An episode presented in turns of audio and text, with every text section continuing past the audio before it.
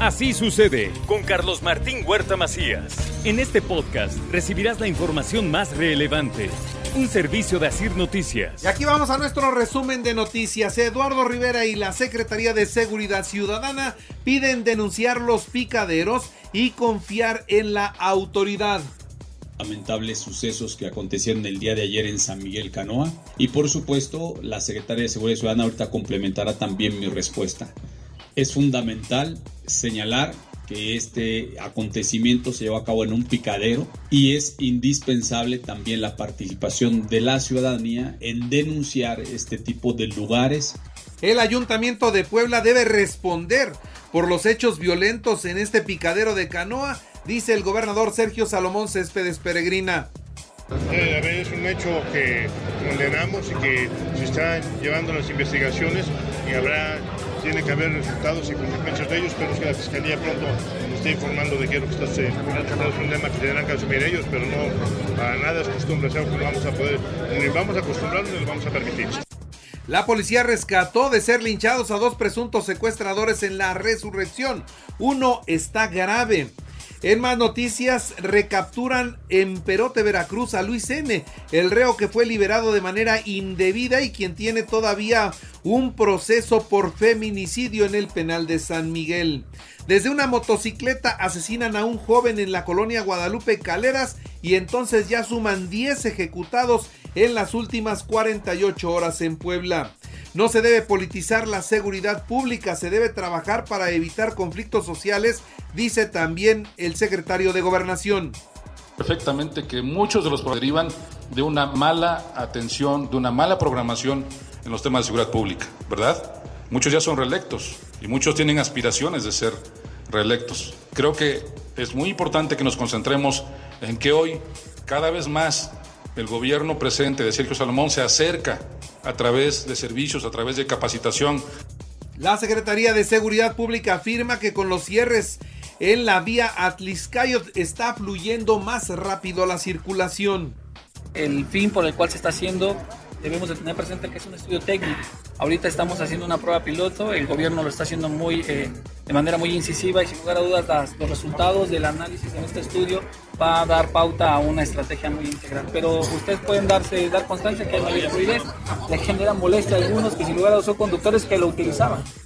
Los diputados obradoristas votarán en contra de la modificación a los parquímetros. ¿Por qué? Bueno, porque no quieren aportarle al cochinito de Eduardo Rivera y vamos a votar en contra.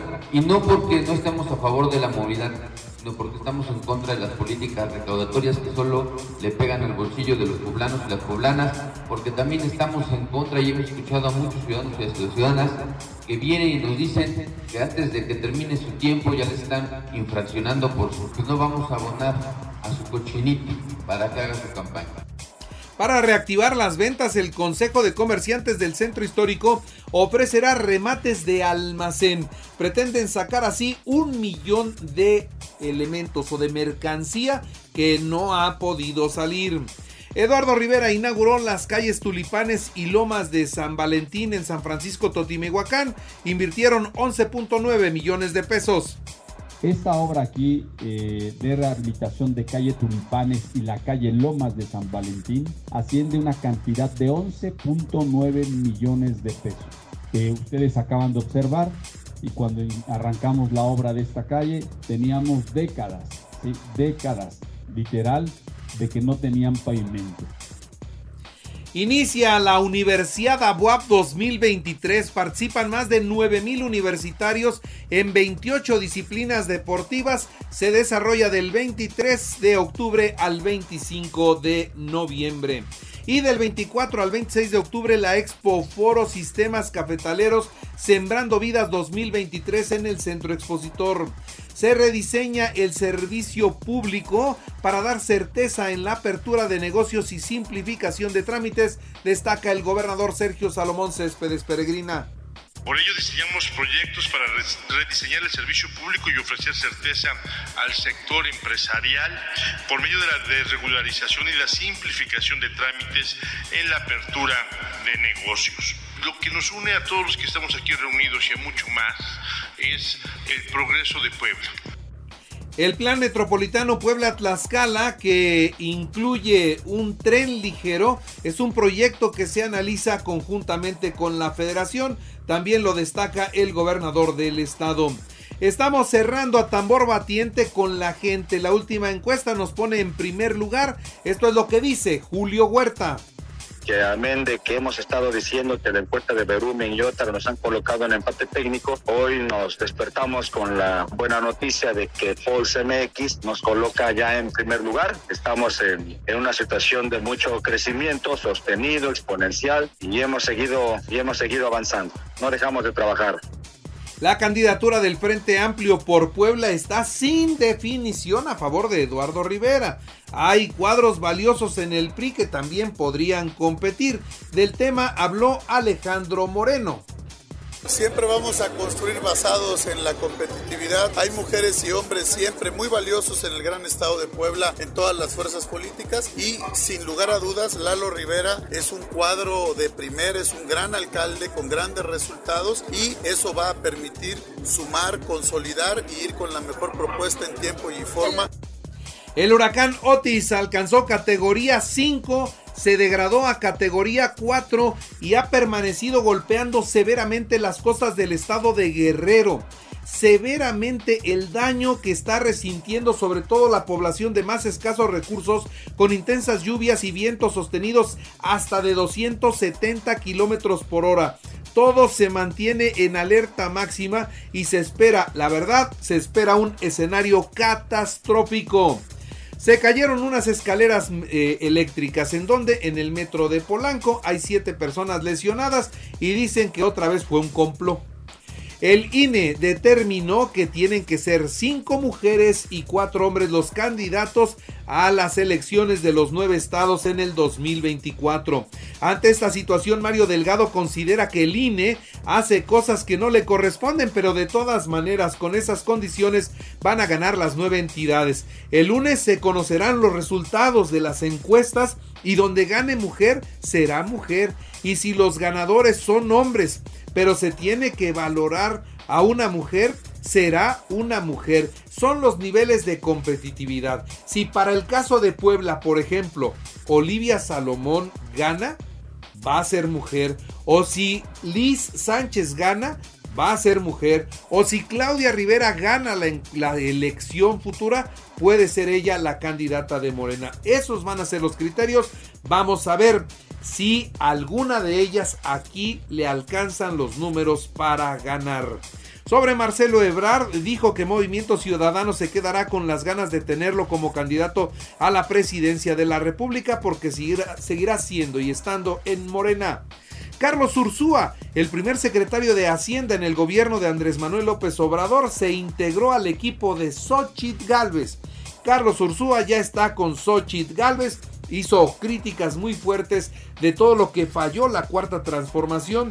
Dice que no acabó con los pobres como lo había prometido, al contrario hay más pobres y los gastos desmedidos en las obras emblemáticas son algo que destaca. Por ejemplo, la refinería de Dos Bocas habla de 14 mil millones eh, que no estaban programados desde un inicio, que salió muchísimo, muchísimo más cara. Claudia Sheinbaum convocó a sus seguidores al Estadio Azul. La cita fue a las 3 de la tarde y ¿qué cree? Que la gente no llegó. La asistencia fue mínima, menos de los que en su momento llegaron al inicio de la campaña presidencial de la panista Josefina Vázquez Mota. Bueno, pues hasta las 6 de la tarde aguantaron y la poca gente que había llegado se fue retirando. Por supuesto que no apareció en el evento la coordinadora de los comités de la Cuarta Transformación, Claudia Sheinbaum, no apareció, solo apareció Mario Delgado y señala que lo suyo son las plazas públicas, no los eventos cerrados como se pretendía en el estadio y que se va a reprogramar este para mejorar la logística que falló. La logística, lo cierto es que no tuvieron gente, pero créame, nada de gente.